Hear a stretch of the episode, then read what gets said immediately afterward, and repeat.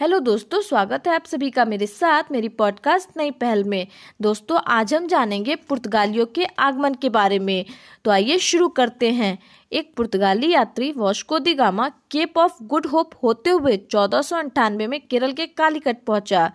Vasco दी gamma अपने साथ एक पथ प्रदर्शक अब्दुल मजीद को लेकर आया था। तो जब ये केरल के कालीकट पहुँचता है तो वहाँ का शासक, जिसे जमोरिन कहा जाता था, उसने वास्को दिगामा का भव्य स्वागत किया।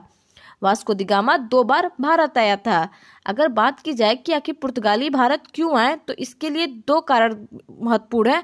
एक है आर्थिक कारण और दूसरा है धार्मिक कारण।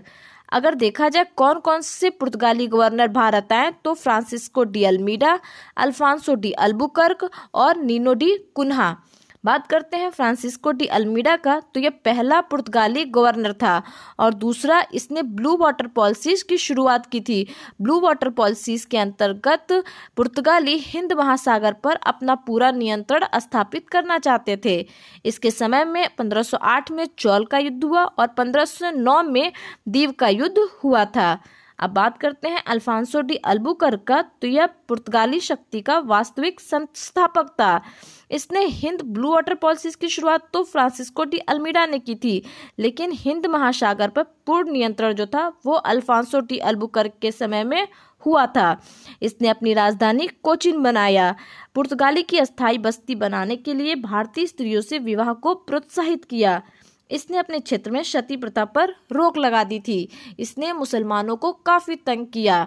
अल्फांसो डी अल्बुकर्क ने 1510 में गोवा को जीता और गोवा को बीजापुर के आदिल शाही सुल्तान यूसुफ आदिल शाह से जीता था। 1511 में मलक्का को जीता और 1515 में हरमुज को जीता। यानी 1510 में गोवा को 1511 में मलक्का को और 1515 में हारमुज को। इसने कार्टेज आर्मेडा कैफलेस सिस्टम की भी शुरुआत की। बात करते हैं नीनो नीनो डी कुन्हा को तो इसने राजधानी कोचिन से गोवा स्थानांतरित की थी।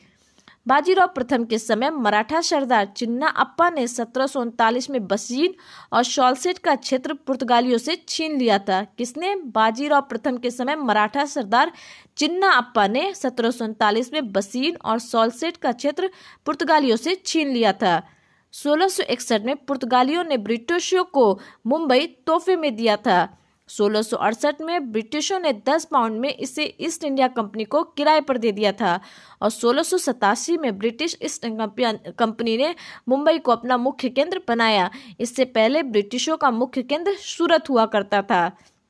अगर पुर्तगालियों के योगदान की बात की जाए तो प्रेस की शुरुआत भारत में पुर्तगालियों ने किया। जहाज़ निर्माण की शुरुआत भारत में पुर्तगालियों ने किया। इसके अलावा तंबाकू, लाल मिर्च की खेती, आलू, मक्का, पपीता, काजू, संतरा, अनानास, मूंगफली आदि सारे ये खाने वाली चीज़ें पुर्तगाली भारत लेकर के आए। तो मिलते हैं दोस्तों अगली पॉडकास्ट में। तब तक के लिए धन्यवाद।